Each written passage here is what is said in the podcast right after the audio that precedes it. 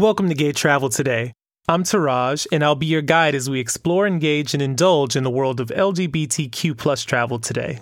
San Francisco and Orlando are known for being major hubs for the LGBTQ plus community. But don't count out Florida's greater Fort Lauderdale area, which is a major hub for diversity and inclusion. Well known as one of the LGBTQ plus capitals of the world, Greater Fort Lauderdale serves as one of the most progressive destinations in the US. And it's home to the highest concentration of same-sex households and gay-owned businesses in the entire country. Speaking of diversity, 58% of Greater Fort Lauderdale's local population are people of color, with 79% of its residents originally from Latin America. The area is also home to many cultural hotspots like the renowned Wilton Manors, where you'll find gay owned restaurants, boutiques, gourmet coffee shops, flea markets, and museums. I have so much love and pride for Fort Lauderdale, the sister city of my hometown, Miami. Have any of you out there ever traveled to Greater Fort Lauderdale? We'd love to see a photo on social media, so share with us by hashtagging Gay Travel Today and Sagi Travel. Also, follow me on Instagram at Teraj08. That's T E R A J 08. And also follow the provider of this awesome content, Sagi Travel Friendly. That's S A G I